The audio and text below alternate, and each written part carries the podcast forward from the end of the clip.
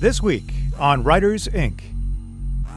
My favorite by far is The Noise because I think we had a good outline and then we went some places we didn't expect to go, but it came out of, we knew where we were going, kind of. Whether you are traditionally published or indie, writing a good book is only the first step in becoming a successful author. The days of just turning a manuscript into your editor and walking away are gone. If you want to succeed in today's publishing world, you need to understand every aspect of the business editing, formatting, marketing, contracts. It all starts with a good book. Then the real work begins. Join international best selling author J.D. Barker and indie powerhouse J. Thorn as they gain unique insight and valuable advice from the most prolific and accomplished authors in the business. The publishing world is changing, adapting. Do you have what it takes to become a full time writer? If you're willing to do the work, we'll give you the tools. Get your notepad out, school's in session. This is Writers Inc. All right, we got a special bonus episode today. If you're looking at your podcast app and you're saying, wait a minute, it's Friday, and I'm hearing the Writers Inc. guys, what's going on? JD, what's going on today? Uh, clearly a, a, glitch in the podcast app, right? if it's throwing us out there twice. Uh, now we, have got James Patterson on. Um, we obviously wanted to, to, squeeze this one in any way that we possibly could. Um, he's got a new book out, um, which came out, I, I, believe, on on Monday or, or possibly last Monday. Um, President's Daughter with Bill Clinton. Uh, it's a phenomenal read. Um, I just got the news; it hit number one on the New York Times list. They it debuted there, um, so we'll see how long it, it holds there. The, the, last time these two guys got together and wrote something, they, they wrote the the best selling book of the year, which I think was 2018. Um, so this one's in for the long haul, but a fantastic book. Um, we just want to throw a disclaimer out there. If you're in the car with the kids, you may want to cover their ears or, or throw on some music for a little bit because he, he's not shy about dropping the, the, the F bomb and, and, a couple other choice words through the middle of that. But uh, honestly, that's what makes him fun to listen to. So here he is, James Patterson. Uh, really excited to talk about the president's daughter. Uh, one of the things I recently read, Jerry Seinfeld said that uh, when he's writing uh, material, he he has asks himself this question: Is this anything? Uh, do you have a version of that? Do you, how do you vet your own ideas? Uh, I think it's a combination of of head and heart. Uh, a lot of it is just feeling like something moves me. Part of it is that, that the story interests me for some reason or another. With the president's daughter, um, the president and I had written, uh, you know, the earlier one, uh, "The President is Missing," and that was about a, a, a, president when he was still in office, and and the idea of cybersecurity, which obviously is it's been a big deal for a long time, but right now it seems particularly hot. Um, and so that was interesting, and especially uh, you writing it with President Clinton because he's he's been there. So I mean, you can sit there and make up stuff, but it's different when when your partner actually you know knows what they're talking about for real. Um, and then the second one, uh, it's a president who's out of office, and one of the things for me at least when you watch most movies or tv shows and you see the president they tend to be very plastic and they speak in a very you know almost like people are watching press conferences and then deciding, well, that's how president must act. I have not found that to be the case, certainly with President Clinton. Um, he's very human.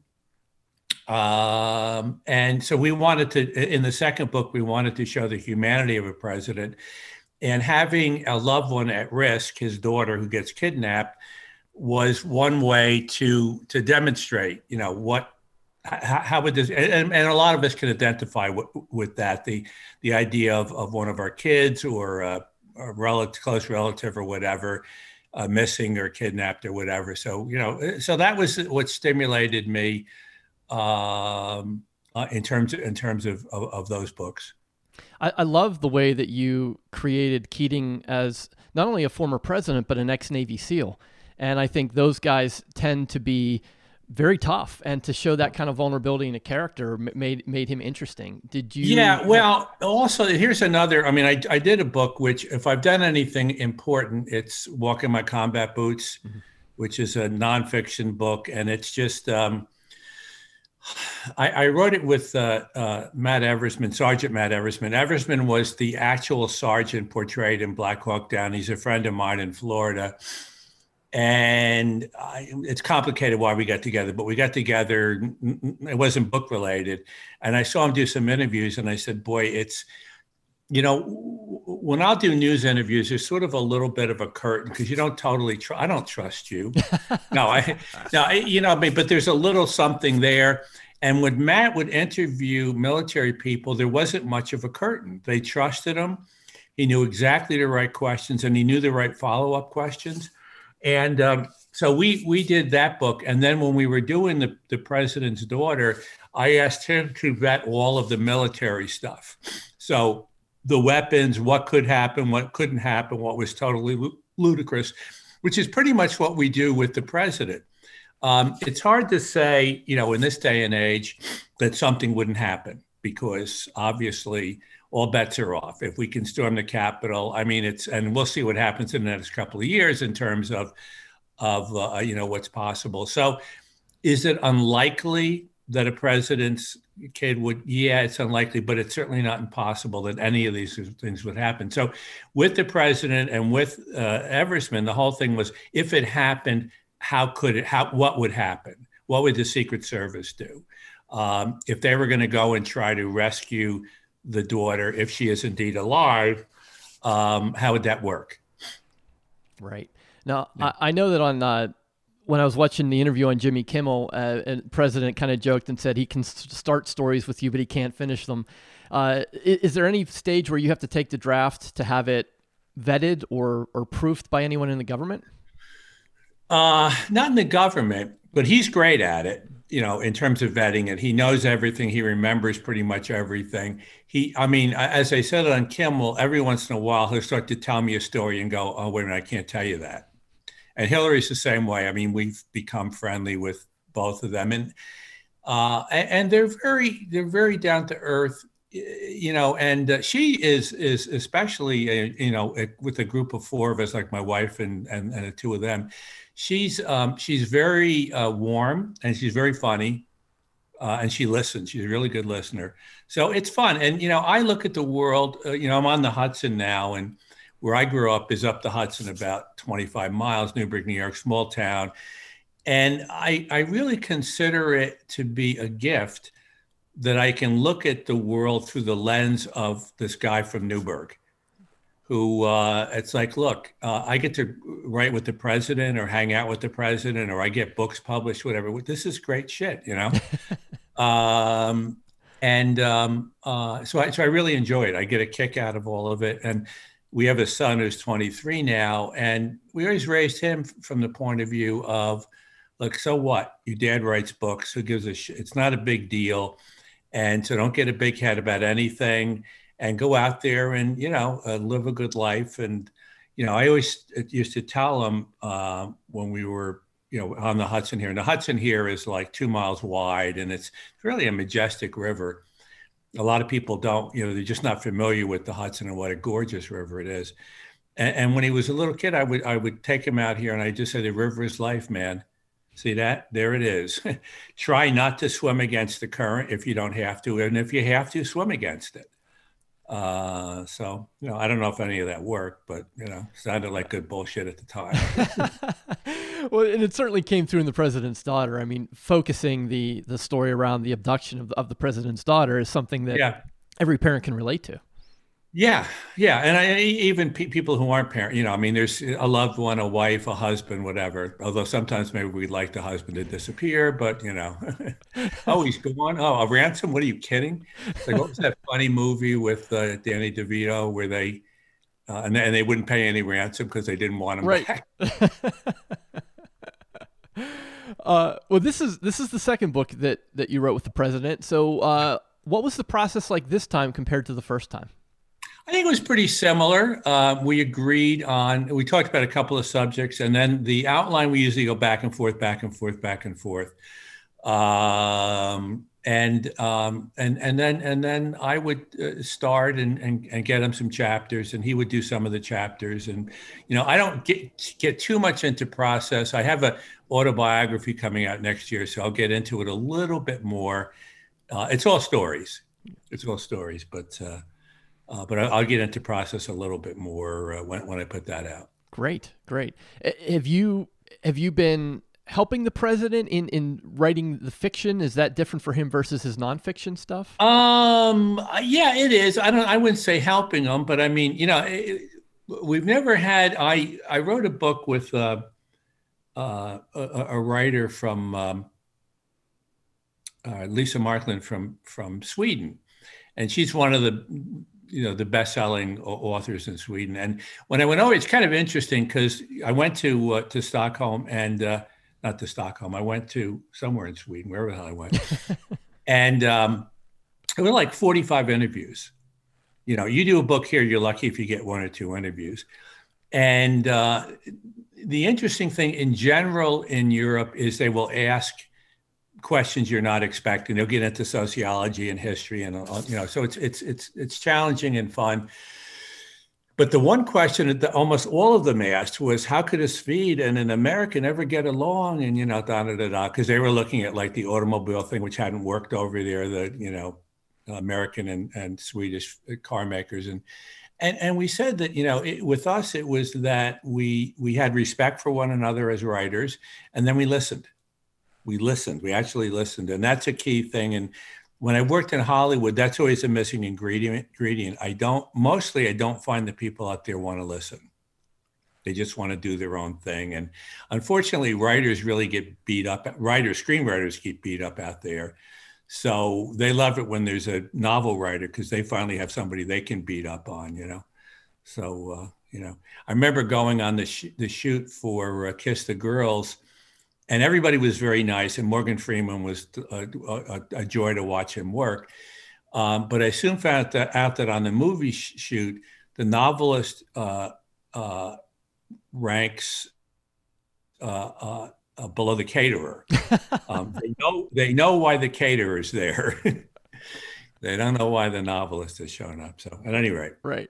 I certainly don't want to spoil anything in the book, so we won't go into great detail. But yeah, we got another one uh, coming out. The, the, next one, which is with your friend JD Barker. Yes, yes. I'd like to ask you a few questions about that yeah, one too. Talk about that. That's a fun one to talk about too. Definitely. The whole thing is, I mean, you know, I just got a, uh, and and and, and what you always hope for is is is that it's really going to work well. And I think the president's daughter, from my point of view, it's a it's a good thriller. It's you know, uh, are there could have been better? I, yeah, sure, but uh, I, I, mentioned the the um, uh, Walk in My Combat Boots.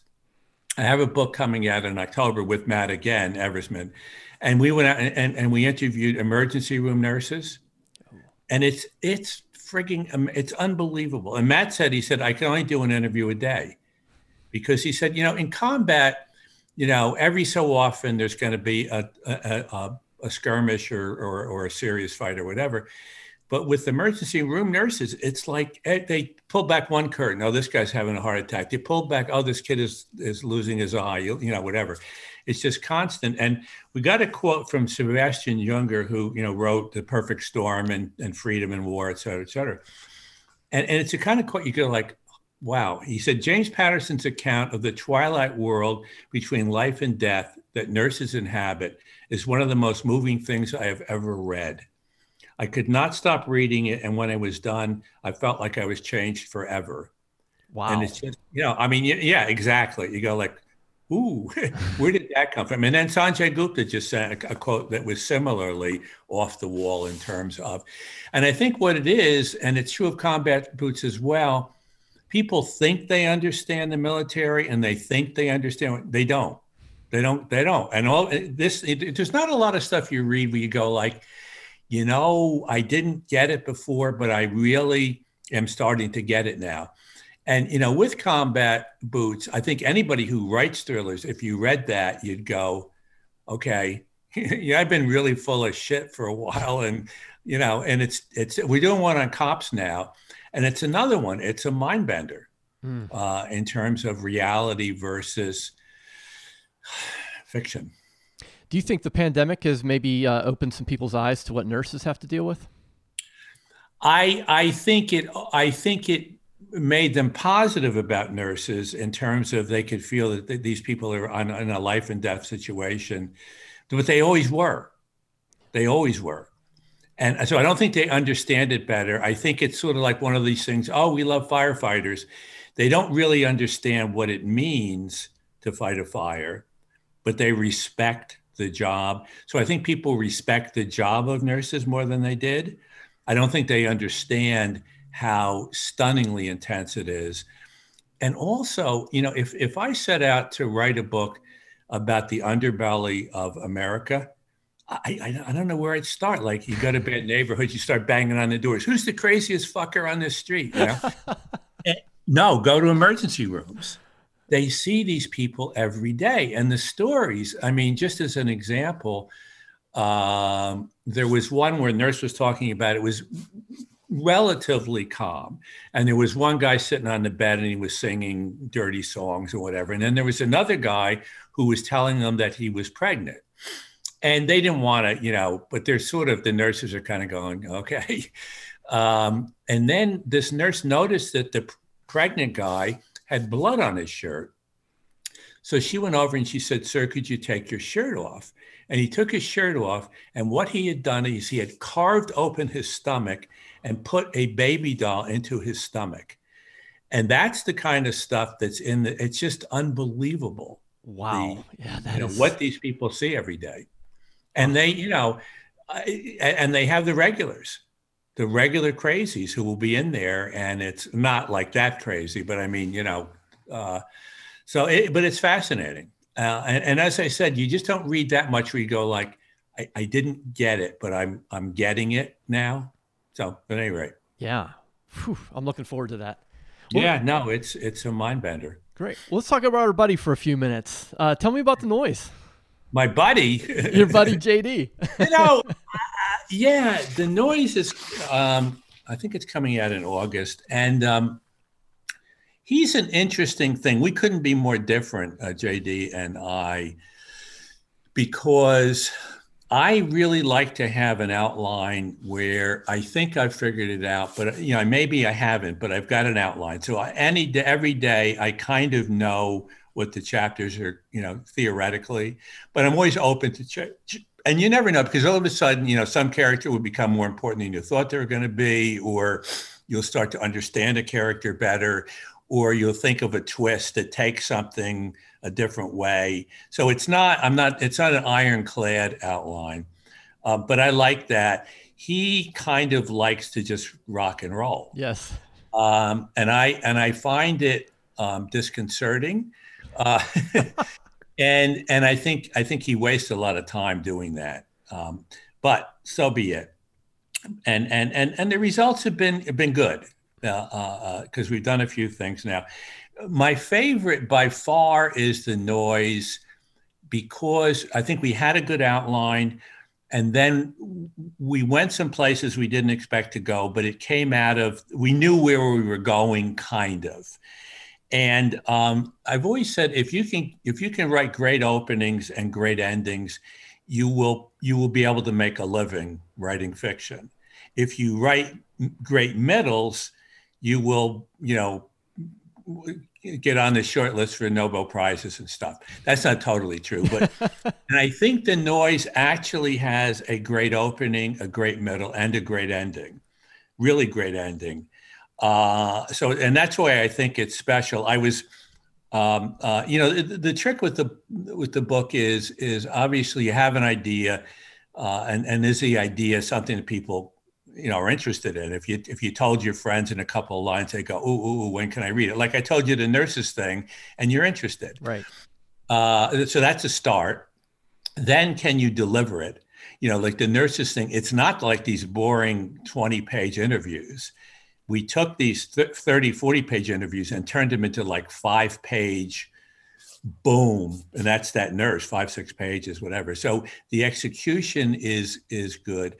And then ultimately um, crazy things like the covers and all that stuff becomes important because a lot of times at the publishers and they'll buy something with enthusiasm and then they'll put a cover on it that doesn't communicate or whatever like why they are were so excited about the thing.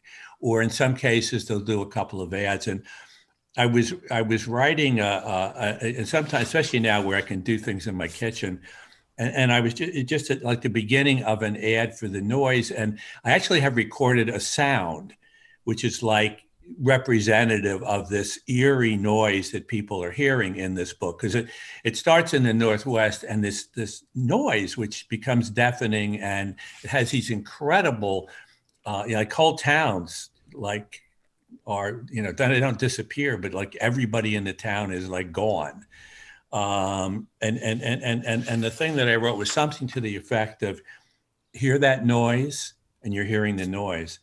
It's the last sound you'll ever hear. The noise won't stop ever. You can't run from the noise. You can't escape the noise. Blah, blah, blah, blah, blah, blah, blah. But that notion of kind of eternal noise hell or whatever. And this thing of like towns, like a whole town, a village, you know, 700 people, they're gone. Uh, and it just keeps building and building and building. So, and in this case with JD, um, we actually mostly knew where we were going. Uh, uh, the outline was was relatively tight. Uh, we added a, a, lot. We started with these two girls um, who um, uh, there's a reason why, but they they they're kind of spared as the noise goes through this this little village that they're living in in the northwest, and then and, and you just you know you don't know what the noise is, and nobody else does either. So uh, the military comes in and the government gets involved. It all happens very quickly because this thing is sweeping through and heading toward Portland, uh, which which they it's they got to stop it, you know and you just keep getting these little hints and whatever about what the hell it could be. And you, you know, it's one of these things. I, I always felt that if you can set up a mystery where I'm going, okay, what the hell is it? Uh, uh you're, you know, that's it. You're, you know, you're hooked. I mean, John Grisham does a pretty good job of he sets the hook.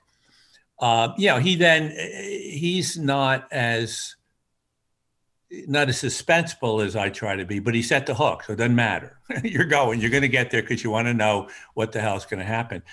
And it's the same thing here, except I think there are a lot of surprises along the way. And the only thing, like at the end of it, you don't want to go, "Oh, it was the aliens." Right. What? You know? Yeah, I mean, the real cop out ending. We go, really? You know, there's there's an author that we know who will do that shit constantly. Whatever. um, but that to me is, I mean, it, sometimes it works anyway because the writer is so good. Uh, but we didn't do that. It's not the aliens. Um, so, so, anyway, I, I loved it. I love the way it turned out. Uh, and the trick is going to be, you know, uh, uh, getting the people who read my books to go, yeah, yeah, yeah, I really want to read that. Because a lot of times, if they're afraid that it's going to be different, it's like, oh, but wait, I want my cornflakes. you go, well, it's corn. It's like it's cornflakes, but it's it's even better than cornflakes. you got to try this, you know. So so that that's going to be interesting, and I, I do think people, you know, everybody who's read it, it, it it blows them away, and I'm really really really happy with it. And it happens every once in a while, like with the Black Book was something I did with David Ellis out of Chicago He's an interesting guy. I mean, he he I wanted an Edgar. He wanted he won an Edgar 15 years later or whatever. He's an appellate court judge, and he kind of does this. Well, I, you know, he works from home now because well, that's the way the world's going. Uh, uh, yeah, it's a lot of fun, and I'm just very very happy with the way the noise turned out. It just uh, yeah, whatever. So if you're uh, if it sounds good, uh, it'll you know it'll it'll deliver for you. I, I, told JD this morning I could not stop. There was no way I was uh-huh. putting that book down until I got to the end. So th- I thought the hook was phenomenal. Uh, and it, I think it keeps surprising you. You mm-hmm. keep going, what, huh? Uh, and, and, I do think I don't know how you did. You feel the ending was was fairly satisfying? Yes, it, it was Michael Crichton-esque in a way. Uh, mm-hmm. the whole story, and I, I just thought it was fantastic. Good. Well, thanks. Thanks. And I, I, I, as I say, you, you wish they would all turn out that way. They don't. uh, no, I read that E1 has already optioned this book and it's not even published yet. How's, how's that going? We'll see. Yeah. Uh, we're going out to, you know, whomever, I guess Netflix and Amazon and what, and whatever in the next couple of weeks. So I, as I said, you know, if you can get something where it's a TV show or a movie or whatever, and you're like, huh, how can this be? I think you got a hit. You know, it's like that crazy thing with the uh, Netflix said it was you had to be blindfolded. And they had Oh, that picture of the mother and the kids and the canoe and they're blindfolded. And you went like, "I'm in, I'm in." I mean, it's just that, just that scene, uh, ten seconds of them blindfolded and in the canoe, and you're like, "Okay." um, so it, it's one of those, or or the uh, what's the quiet. Uh, Oh, a quiet place. same thing. I mean, and you know that you know I don't think the the solution is totally interesting, but you know it's but it's cool. It's like okay, what the hell is you know what is this all about? Um, you know, and not just on an intellectual level, on an emotional level.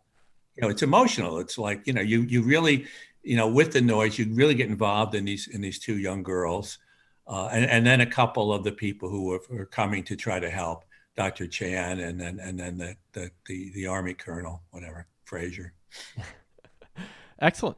Well, I figured we could maybe uh, wrap up our conversation this morning. Uh, you can give us an update on uh, what's happening with all of your work in helping kids uh, read more. I know that's Yeah, a big you part of your life. Yeah, the, you do the best you can. Uh, you know, the thing about uh, one of the the tragedies uh, uh, of, you know, it's a funny thing. I was thinking about the the vaccine, and and I don't know whether it's hopeful or incredibly depressing. Okay, because the hopeful part is okay if we all row the boat in the same direction, we can really get stuff done.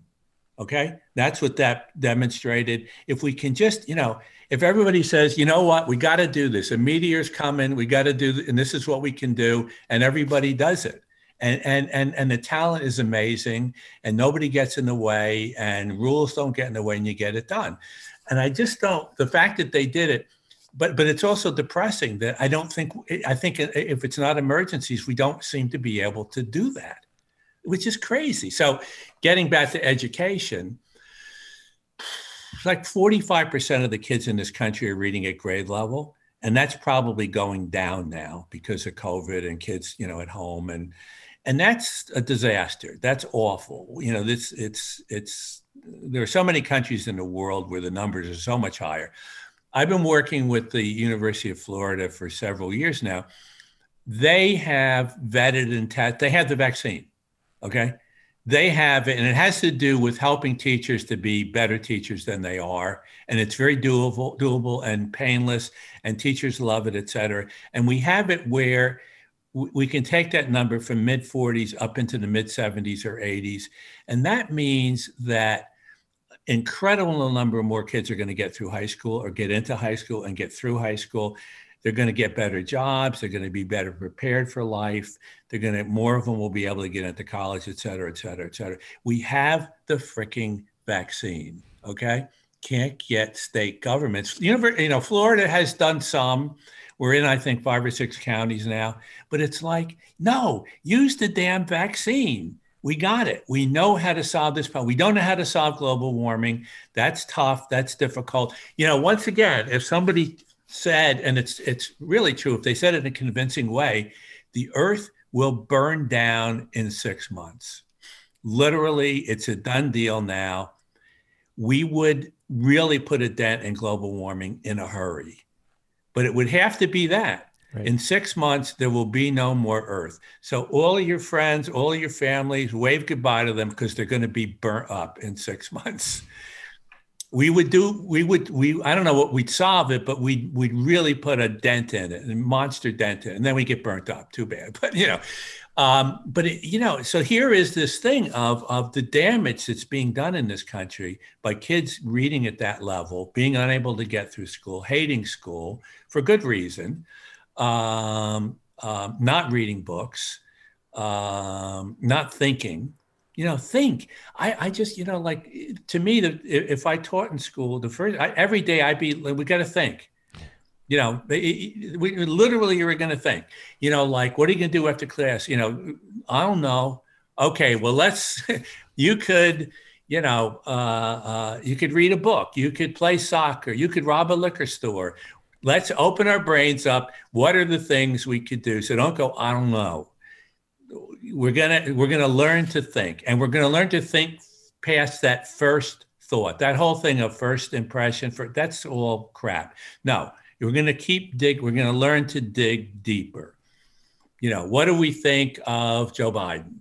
Not the I'm not plus or minus or whatever the politicians, but okay, why? What's the you know Clinton? Uh, you know the crap he takes is unbelievable, and people forget when he left office, he had a 65% approval rating. You know what I mean? I mean, I'm not asking you to love the guy, but I mean, hey, 65% approval rating based on reality, that's pretty amazing. Nobody's had anywhere near that number since then. So he did something. You know, did he do some wrong stuff? Yeah, probably, sure. Uh, and then since then, you know, the foundation did a lot of great stuff. He and, you know, and this is another thing, he and Bush got together, you know, opposite parties, went to Africa, really helped a lot with AIDS down there and in a big way. So, you know, let's get, dig a little deeper here. It's not like you got to love the guy, but it's like, you know, stop already. He's not the devil. Uh, you know, he's not a pet. You know what I mean? I mean, eh, stop already. But but with the kids, think. You got to think about stuff. Don't you know? Oh, yeah, I don't know. no, yeah, you do know. You do know. You know more than you think you know. So anyway, so that's kind of we got a bunch of you know scholarships for teachers. I got a thing. I don't know how many schools were at, at colleges. Um, we we uh, just signed up. Scholastic. We've been doing classroom libraries. We had last last time we did it. We had a hundred and some uh, um, requests for help because the teachers a lot of times they have to buy their own books, and we funded eighteen thousand classroom libraries. Uh, this year, just because it's confusing, so what we're doing this year is we're doing a book club for kids who don't have books. Um, and we're, I don't, there's a lot. We're, we're going to give away a lot of books uh, to kids that, that, that, can't get books. And it'll be, I, I think it's going to be basically um, one a month. I think. I think that's what it is. So you know, a lot of a lot of reasonably good stuff. And I just the way the way I was brought up. I mean, give back if you can. Uh, so you know, we, we can do some things, and we try to do, and we try to make it as efficient as we can. Uh, you look at some of the money that's been thrown against education. I mean, the Gates Foundation, et cetera, et cetera, et cetera. They've wasted so much money because they sit there and they'll do these ridiculous things like, um, you know, it, it is a huge thing to get teachers to be able to teach reading better than they can, and it's doable. And it wouldn't take, it would take probably a $100 million to get the whole country doing it, not a fortune. And they'll do stuff like, um, we're going to put books in cribs. Okay, that's not the worst thing in the world, but that's going to be down the list a little bit. I'd love to get to that. Uh, or um, we're going to get books into the home. There's so many people that don't have books in their homes. And man, that's a tough one. The thing I like about, I mean, in terms of, you know, let's get practical too the thing I love about the getting the teachers and the kids is the kids are they're going to be in the school. The teachers are in the school, so it's easier to get that done. and the only thing that conceivably is in the way are state governments and maybe un- unions, maybe, maybe. But basically, you know, once teachers see the program, they go, "We're in," because most teachers they want to be better at what they're doing. Who wouldn't? You know, if you could show me, and you know, no matter how good I am, you know, if I'm already getting, you know, 80% of my kids reading at grade level, okay, fine, you get it knocked. But if it's a tr- if it's a struggle and we can help you with some stuff, yeah, you know, why not? At any rate, so yeah, like that. All right, the one and only James Patterson. Uh, what it man, the guy is, you know, he's a regular guy. You know, I I really enjoy talking to him. Like he he's so self-effacing. He he doesn't want to talk about his accomplishments. He's just like a regular working class guy, and I love that. Um, phenomenal, phenomenal interview. What'd you think, Zach? Yeah, I, I can't agree with you more. Like it's just he's definitely um, you know got definitely humble. There's a lot of humility there for sure, and um, yeah, he just definitely just comes off like like a regular dude. Um, I, I do have to say I do love uh, what what he said, and I I don't, JD, maybe you can remind me who he was talking about, but I think he said something like you waste time when you don't outline. but he was talking about somebody specific. Do you remember who he was talking about, JD? I, I have no idea. um, all right, so here, here's the thing. Here, here comes the defense. yeah, I've got my bulleted list of, of counterpoints here. Um, so when he sent me the outline for the noise, you know, I, I read through this thing and I, I, and I burned through it. I mean, it's a f- crazy good story, and the outline was was just as good. And and I flipped to like page eighty three or something, and it just sort of ends um, like like midstream, like you know, in the, the beginning of the third act. There, there's no ending there. He doesn't explain where the what the noise itself is, and I don't want to go into all the detail on that, but you know, pretty integral you know parts of, of the story. Um, so I so I called him up and I, I told him how much I liked it, and you know, I said, but but it it, it ends. you know, what, what, where's the rest? Like, did you send me the whole thing? And he said, I, I don't know. We'll figure it out as we go. Um, so now you're calling him out. I love. Yeah. So yeah, yeah, exactly. So you know, it, it, it's it's one of those weird things, you know, like we, we have two extremely different writing styles. And, and I'm not going to argue, you know, at this point, like he is 100% correct when he says that I, I waste a lot of words or I, I, waste time. That That is totally true. Um, you know, if, if, I write a book, I tend to, to finish up around the 160,000 word point, um, and I usually cut like 40 to 60,000 of those words out. Um, and, and in my brain, I justify this as, you know, almost like a sculptor where he gets the, you know, big brick of, of granite and he's got to find the statue somewhere in between so he just starts you know chipping away and until you, you end up with some kind of you know work of art. I mean it, in my mind that's kind of how it works. I just keep cutting away the fat and trimming until i i end up with the you know the best possible book. And for me it's easier to do that when you've got more words than when you don't have enough. You know if you come in with something that's 60,000 words and it feels like a strong story but you have to get it to 80,000 you know padding never never seems to work. Um, but with this particular book our, our two styles just really gelled because you know he had the story you know, he had this incredible idea, um, and yeah, there obviously there were some some holes there, but you know, we we did figure it out. I mean, we you know we, we worked on we wrote up a, a, first ending for it, and you know he called me up and he's like, "This is okay, but we we can do better," um, you know. And he pushed, and you know that that's his his strength. I mean, that's where the, the guy is like a, a literary Yoda. He just he pushed and pushed, and I think we wrote four or five different endings, um, but the one that we finally landed on, you know, it, it not it, it's good, you know, like it, it was way better than what we initially had, you know. And I would have probably went with the first one, um, you know. So there's a, a lot of reasons for for you know the way that he works, the way that I work, and but with this particular book, it just it, it all gelled and, and kind of worked really well together.